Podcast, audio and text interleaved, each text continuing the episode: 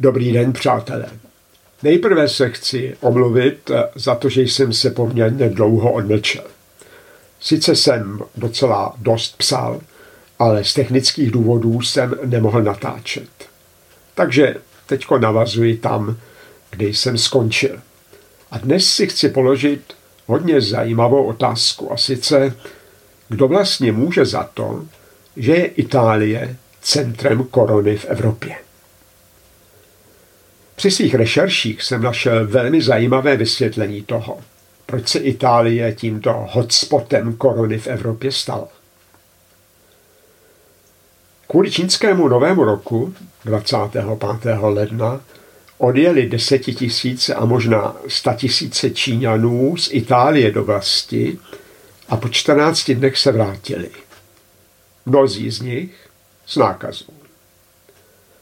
Proč do Itálie? Severní Itálie je již několik let centrem čínského, zejména textilního průmyslu. Za mizerné platy zaměstnává legálně a ilegálně v Itálii žijící Číňany. Ty firmy jsou samozřejmě čínské.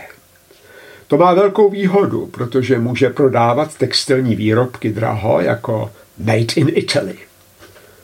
Takže je to všechno vina Číňanů? Ani náhodou. Italská vláda měla v kritické době okolo čínského nového roku možnost zakázat výjezd, anebo aspoň návrat Číňanů zpět do země. Ale neodvážila se to udělat. Možná z části, ale jistě ne hlavně ze strachu před čínským vedením. Podle mého názoru zatím vězí dvě mnohem závažnější selhání Evropanů samotných. První je utkvělé neoliberální přesvědčení evropských vládnoucích elit o vztahu ekonomiky a společnosti. Podle něj je samozřejmou a hlavní úlohou společnosti hospodářský růst. Zní to docela logicky, ne? A je příznačné, že si absurditu tohoto tvrzení dnes již prakticky nikdo neuvědomuje.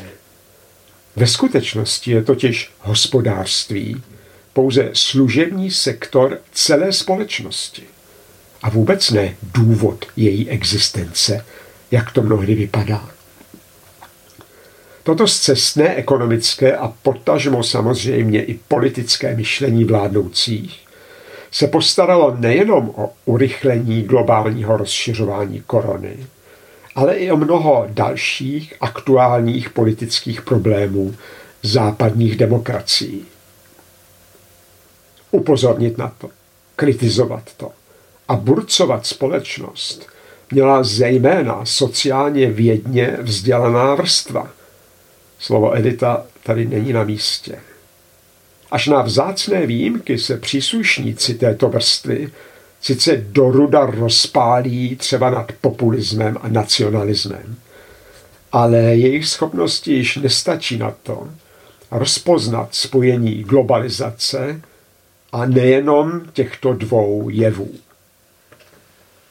Mozky těch, kteří se až zalikají píchou na své kritické, nezávislé a pokrokové myšlení, jsou zmrzačené záplavou bezvýznamných vědomostí, No tak jim stačí slyšet pojem mezinárodní a okamžitě z nich vypadne. Moderní, pokrokové, správné. Mizerná úroveň západní sociálně vědní inteligence je druhé evropské selhání. A ani na něm nenese čínské vedení pražádnou vinu. Děkuji vám za pozornost a brzy nashledanou.